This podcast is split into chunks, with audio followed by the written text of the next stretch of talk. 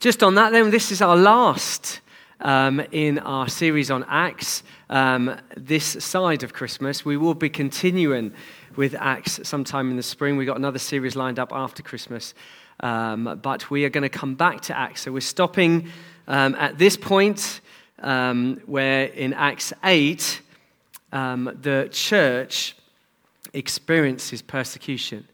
The early believers are Stephen, as we heard last week, is stoned to death. So the Christians at this point are in a very difficult point in the church, if you like, the church's growth, the church's um, outworking. And what we're going to be looking at this morning is dynamic growth. This whole series, we're looking at the dynamic outworkings of Acts and how the Holy Spirit has been poured out at the day of Pentecost. And we've been looking at this series and looking at how we as Christians can live a dynamic life as we serve and know God. So this morning we're going to look at dynamic growth. So I'm going to pray, if that's okay, um, as we look at the Word of God together. Father God, thank you for being with us by your Spirit. Thank you for this opportunity that we've had this morning to worship you to declare our praise, our worship, our adoration of you, the living God. Thank you that you are here by your Spirit. And I just pray, Lord, as, as I share your word, that you would use my words to equip each one of us in all the things you've called us to be, all the things you've called us to do, Lord, that you would use my words, Lord, to challenge us, to inspire us, to equip us. Lord, in our, in our walk with you. Thank you, Jesus, as we've just declared that there is a victory in your name. That, Jesus, you have won a victory on the cross. That, Jesus, you are alive. That death no longer has any power. That, Jesus, there is victory in your name. And I just pray this morning, just come by your Spirit. Anoint the words that I speak, that, Lord, your word may go out, hearts may be changed, and our lives may be renewed as we serve you. In Jesus' name, amen. So, we come to Acts 8 in our series. So, this is make or break, if you like, for the Christian faith. In Acts 5, Gamaliel is one of the um, teachers in uh, the Sanhedrin. Uh, he was a teacher of Saul um, before Saul converted to Christianity. And Gamaliel says about these group of Christ followers if they are not of God, they will just fade away. But if they are of God, then there will be no stopping them. And as we know today, there is no stopping people filled with the truth of the gospel. There will be no stopping them. And we see in Acts 8 here, as they experience persecution, there is no stopping them telling the wonders and the truth of the gospel. There's no stopping people of God who are filled with the Holy Spirit. Up to this point, the um, church has experienced actually quite a lot of growth, quite a lot of success. I'm sure if there was a business model, it would be like, oh, what, have they, what can we learn from these people that just go on expanding and growing? You know, if we look at what we've, um, Acts 1 to 5 so far, since the day of Pentecost, you know, on the day of Pentecost, 3,000 were added to this followers of Christ. In Acts 2 41, it talks about people were being added daily to this early church. By Acts 4, verse 4, the number of men had grown to about 5,000. So we're seeing the church growing, this initial um, growth of the church. And then in Acts 5 14, we read of more and more men and women believing in the Lord and were added to their number. So the story so far in these initial days are of growth, of dynamic growth, of people being added to the church, of people growing and the church growing. People are getting saved into the kingdom of heaven. People are being baptized. People are receiving the Holy Spirit. People are being healed and restored from demonic and physical conditions in the power of Jesus. God uses these early Christians to proclaim the name of Jesus and to bring about the growth of his church. But up to this point, it's only been in Jerusalem, only amongst the Jewish community. Those, if you like, who have had a, a messianic understanding of who Jesus represented, that there would be somebody that would come and redeem um, the people of God. But things begin to get uncomfortable for these converted Jews, as we have heard about the last couple of weeks. You know, in Acts 4, the apostles were brought before the Sanhedrin and put in jail overnight for proclaiming Jesus as resurrected from the dead. They were put in jail. They got released. Acts 5, Peter and other apostles get arrested and flogged and again released from jail, but consider it joy because they've been worthy of suffering disgrace for the name of Jesus. And then we heard last week Stephen paying the ultimate price of losing his life. The first martyr of the Christian faith, killed for declaring Jesus as the one who'd come, the Savior, the one who'd come to redeem them. So at this point, this Christian community, this Christ following band of believers, was no longer welcome in Jerusalem. It was no longer allowed to declare Jesus as Lord in the temple courts. Up to this point, they'd been going to the temple along with their fellow Jews and explaining to others that there was a man, Jesus, who people would have known about, that had died, that had risen, that was alive today. That's what they'd been saying to the people around them in the temple courts. And people had gone, oh, wow, yeah, no, actually, there's some truth in this. And become believers of Jesus and give their hearts to Jesus and start to believe that He is real. And then they get prayed for to be filled with the Spirit, and they get filled with the Spirit as well. You know, we've got these thousands of people believing in Jesus, still being able to go to the temple courts, but no, no longer. The Sanhedrin are out to arrest them, to flog them, to put them in jail. They are no longer welcome. These people that have experienced the truth, the love of God through Jesus, they have to leave their homes. They have no choice. They have to go from Jerusalem to live out their newfound relationship and experience that they've just had of God. You know, our relationship with God is a personal one. It's one that we can know every day. It's one that we can turn to Him every day. That's what these guys had discovered. It was an eternal truth that God actually loved them and he had come, Jesus had come into their hearts.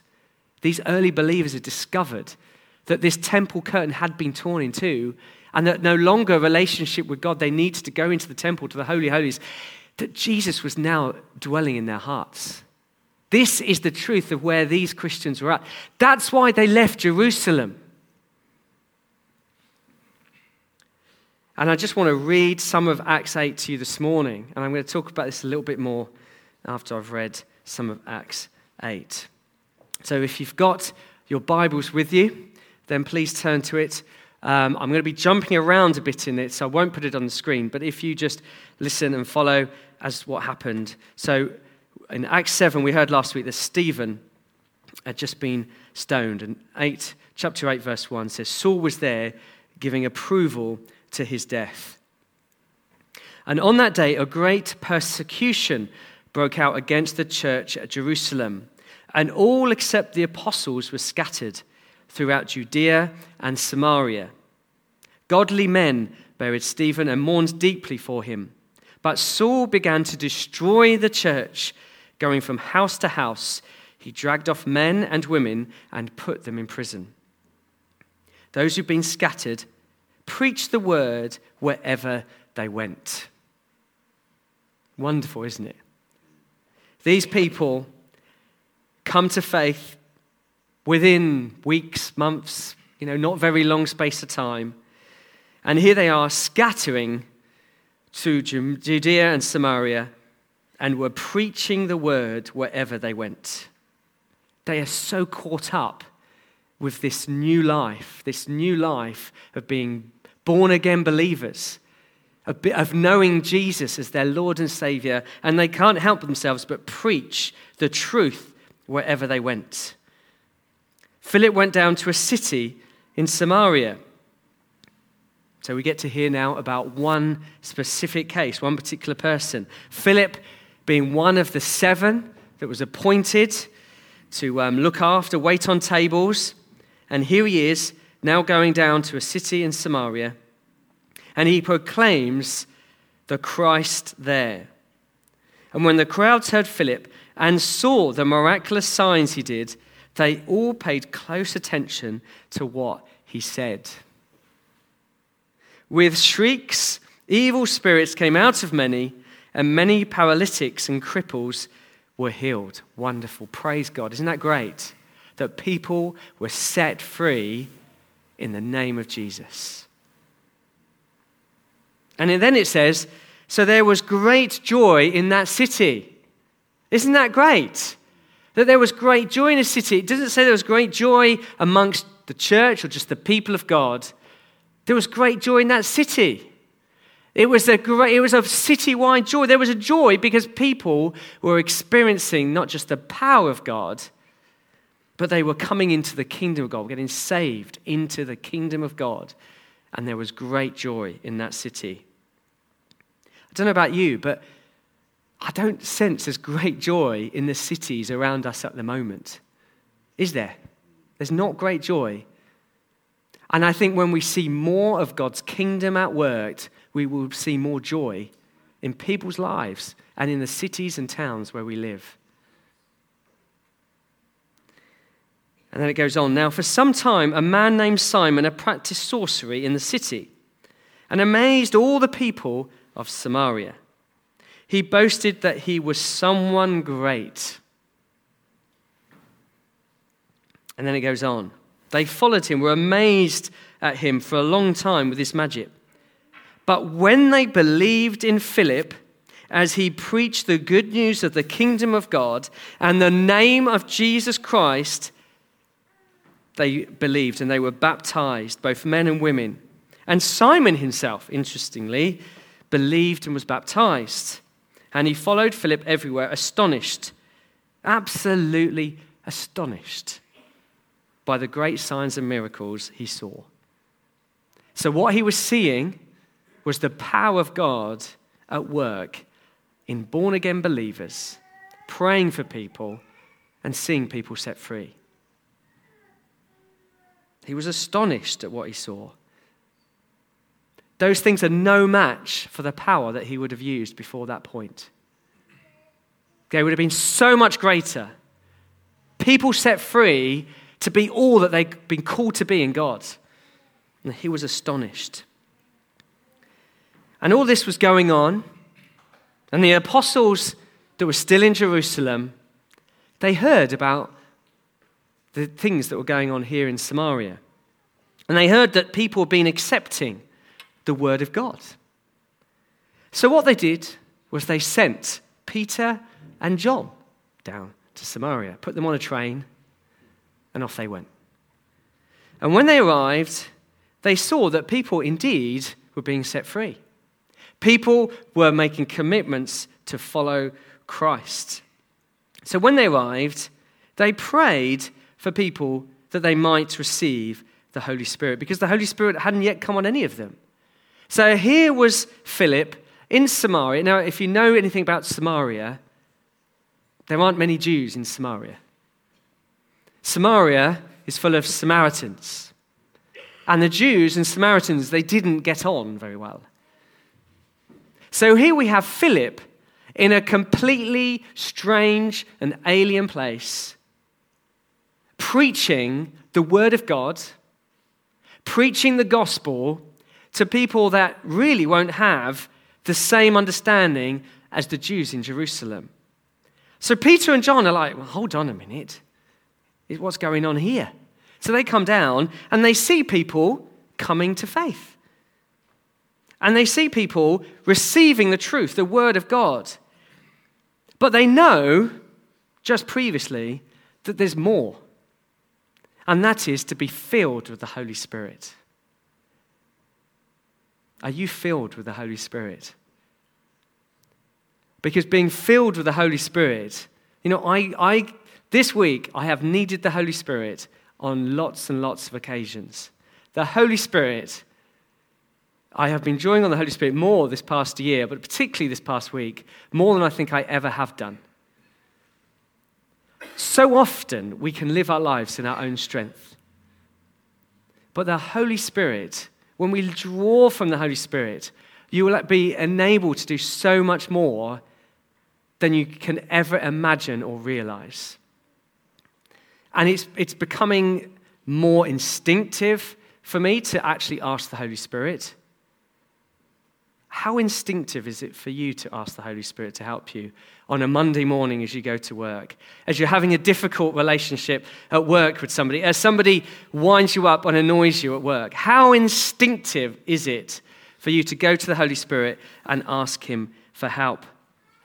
The Holy Spirit empowers the believers. And so James, uh, Peter and John were here to pray for the Holy Spirit and for them to be baptized in the name of Jesus. So Peter and John placed their hands on them and they received the Holy Spirit. Now, when Simon saw this, Simon the sorcerer saw this, he said, Give me also this ability, so that everyone on whom I lay my hands may receive the Holy Spirit.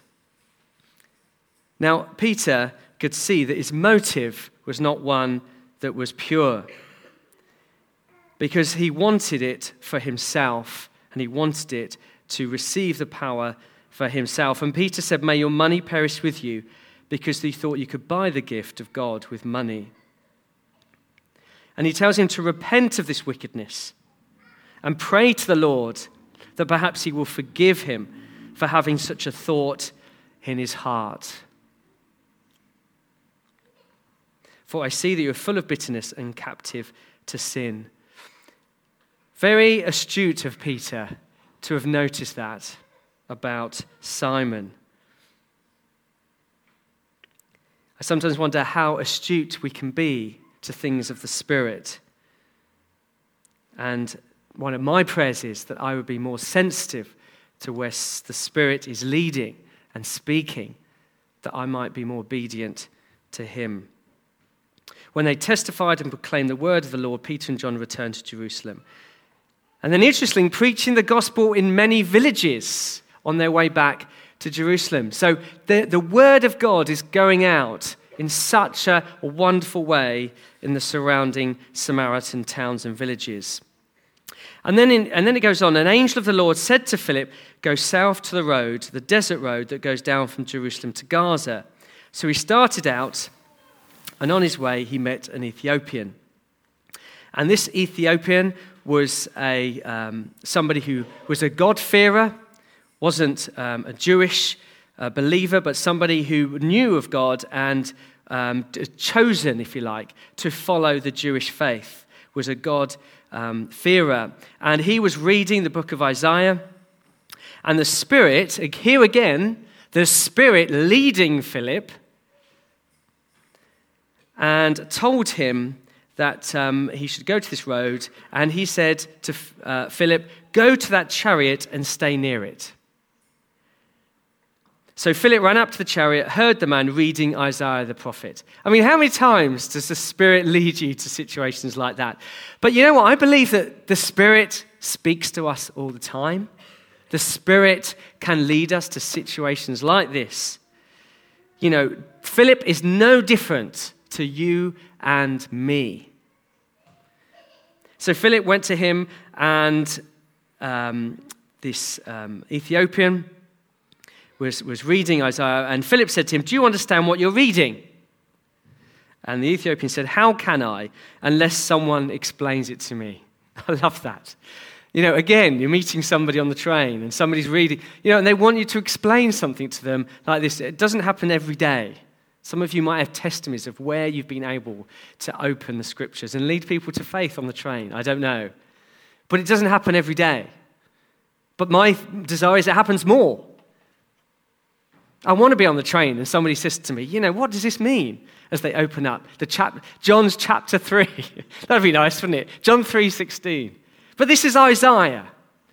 So here we have Philip. He knows the scripture, he knows Isaiah. And so this um, Ethiopian says to him, You know, can you explain this to me? So he invited Philip to come up and sit with him.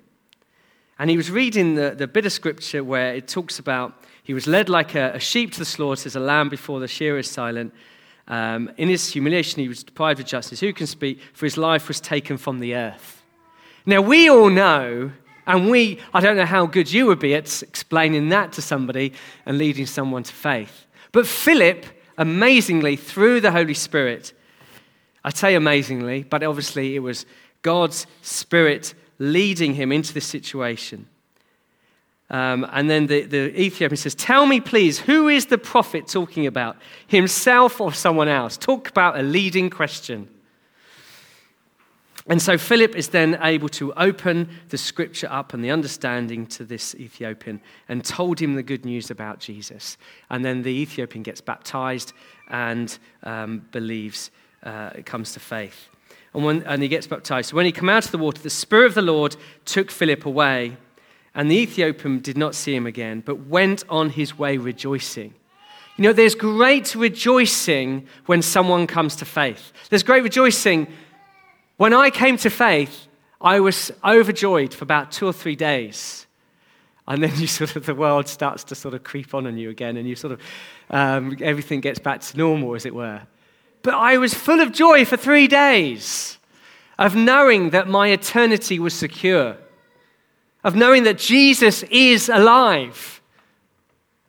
You know, it's a wonderful thing. You know, there is great joy to know Jesus.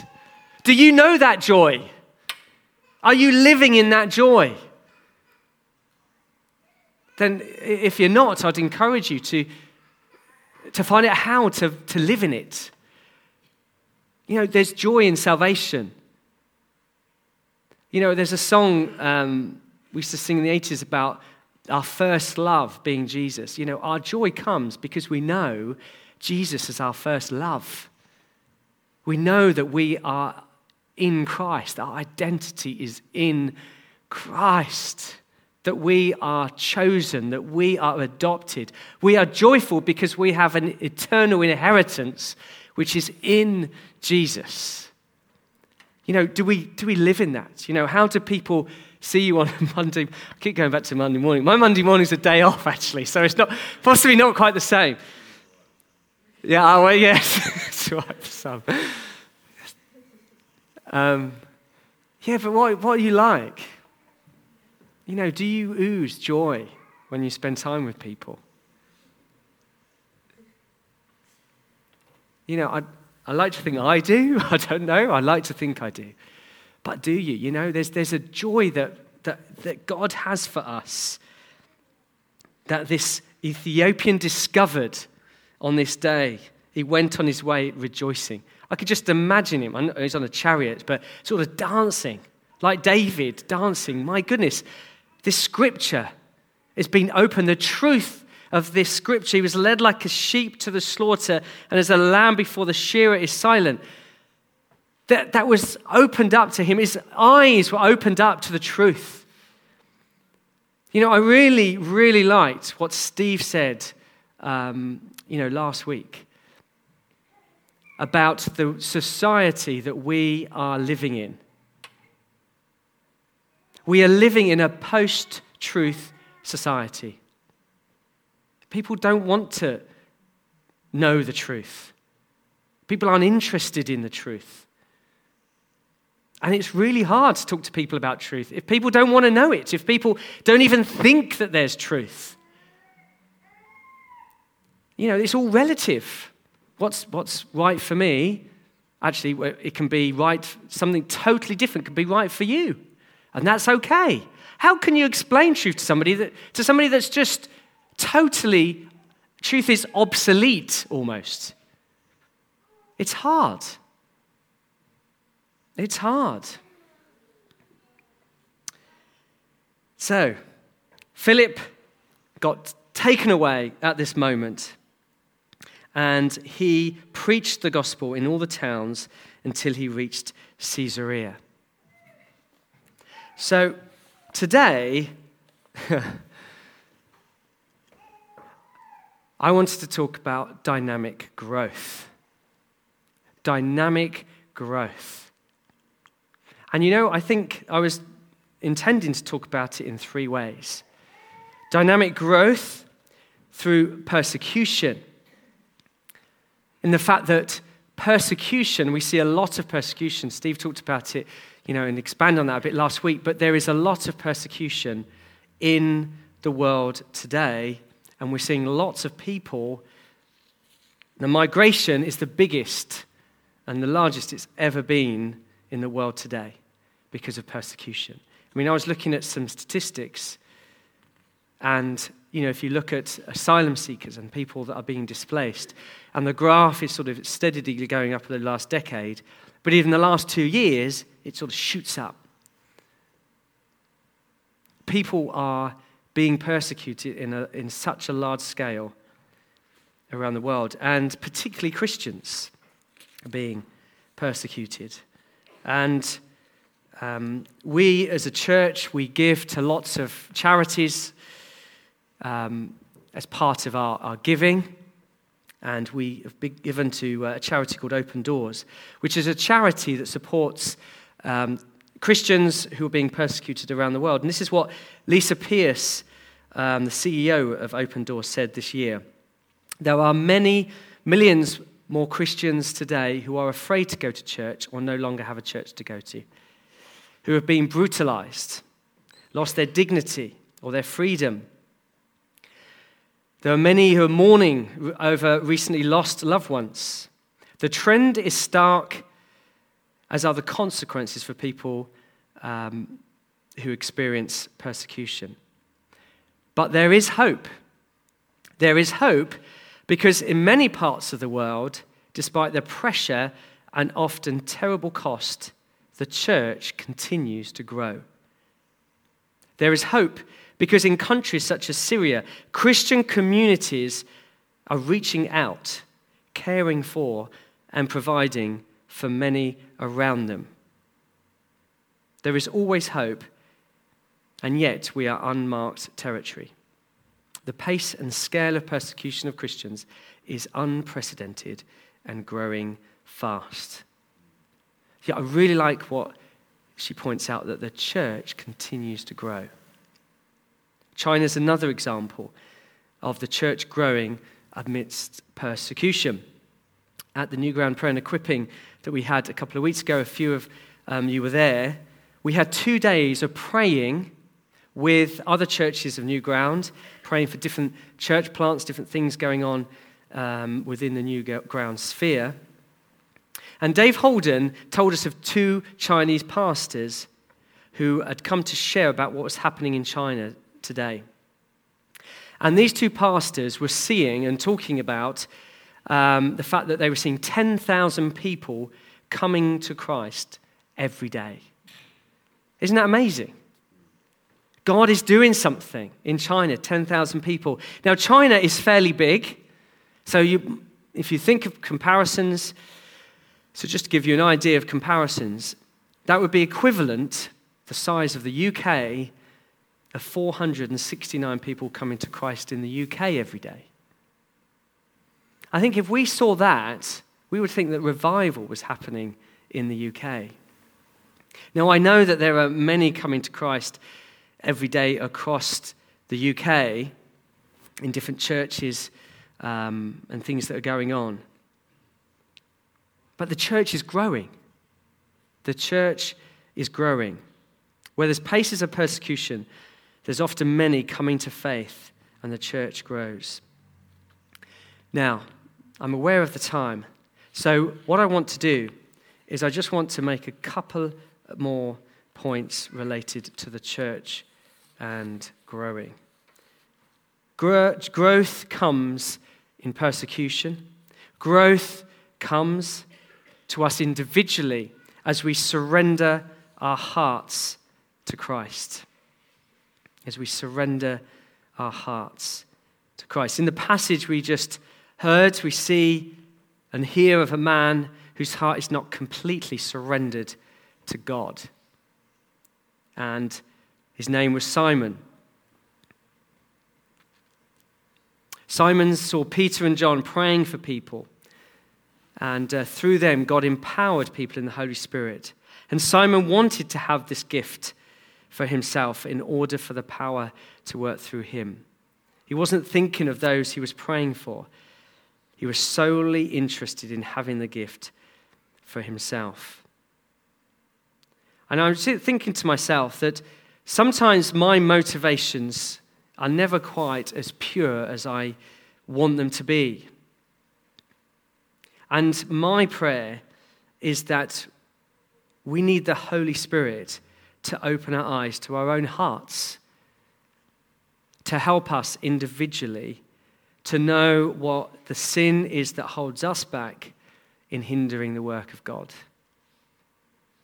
Because I think that God has great things for this church. I really do. And I think that there is a growth that happens first in our own hearts. I really feel that even a year ago, God said that as you give me your heart, I will give you the hearts of those in your community. So just, you know, just a moment really just to reflect. Is there anything in your heart that you know is hindering the Holy Spirit? As we surrender our hearts completely to Christ, God will use us. In, in fact, it's all about being all that God's called us to be.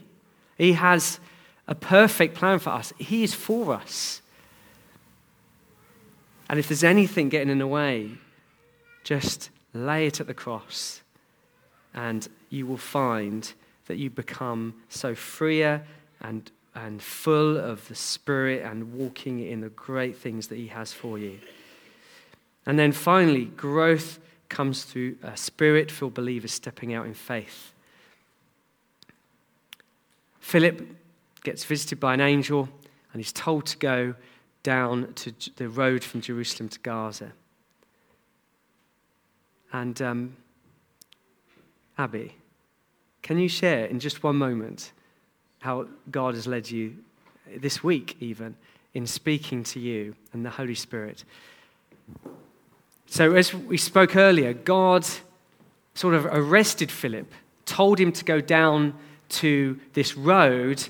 And while he was there, again, the Holy Spirit spoke to him, and he was able to lead this Ethiopian to Christ. I, I didn't do that this week. um, um, so, uh, yeah, obedience and uh, wanting to grow in walking out of fear of man, uh, which essentially means that I'm wanting to know that my approval comes first and foremost from God and not from um, any of you lot or um, anyone else. And um, so I was in Sainsbury's and um, I was in the cafe with my wonderful mum and we were chatting. And uh, I just, over the way, saw this mum with her two girls. And she just was being so caring, so calm, so patient. And I just felt, you know, encouragement is a way that we bring God's kingdom. So I just thought, I felt my heart quicken, and I just thought, I need to be obedient and go and encourage this mum. So as she was getting up to leave, I just ran up to her and I just said a few words about what I'd seen in how she was being to her children. And then she went on her way. Nothing else happened. But I encouraged her and I felt that I brought something of God to her that day. Brilliant. Thank you. Yeah. Okay. So stepping out in faith and speaking the word of God into someone's life, you don't know the difference it will make. You don't know the difference it will make to someone's life. Now, we don't know where this lady is now.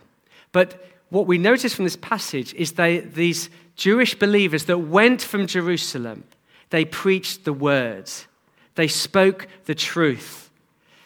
And I think as God is calling us to be proclaimers of the truth, to speak the truth. So, my prayer is that you know, each of us this coming week will speak truth into someone's life, into someone's situation. Because each of us is carrying the truth of God in our hearts. The Holy Spirit empowers us to step out in faith. So growth comes, as we see in this passage, when persecution comes. Growth comes when we surrender our hearts to Christ. And growth comes when we step out in faith. You know, it might be that that person you know, you see them again. Who knows what God's going to do? But growth will, numerical growth, growth is inevitable as we step out in faith, as we trust in the power of the Holy Spirit. The Holy Spirit is with us and will take us and lead us in how we might step out in faith. For every one of us, it will be different. For me, it would be going up to somebody in the shop and saying something. As scary as I'd still find it, I feel God leads me. God has spoken to me before, and I spoke to somebody on a train. I have done it, and it's been a terrifying experience, and it's not gone particularly well. I mean, he received it and he went on again. But my prayer is that that will happen more often. That every week God will speak to me about who I speak to on a train, and that I'd see fruit and I'd see people come to faith as a result of it. So, can I ask the band to come up?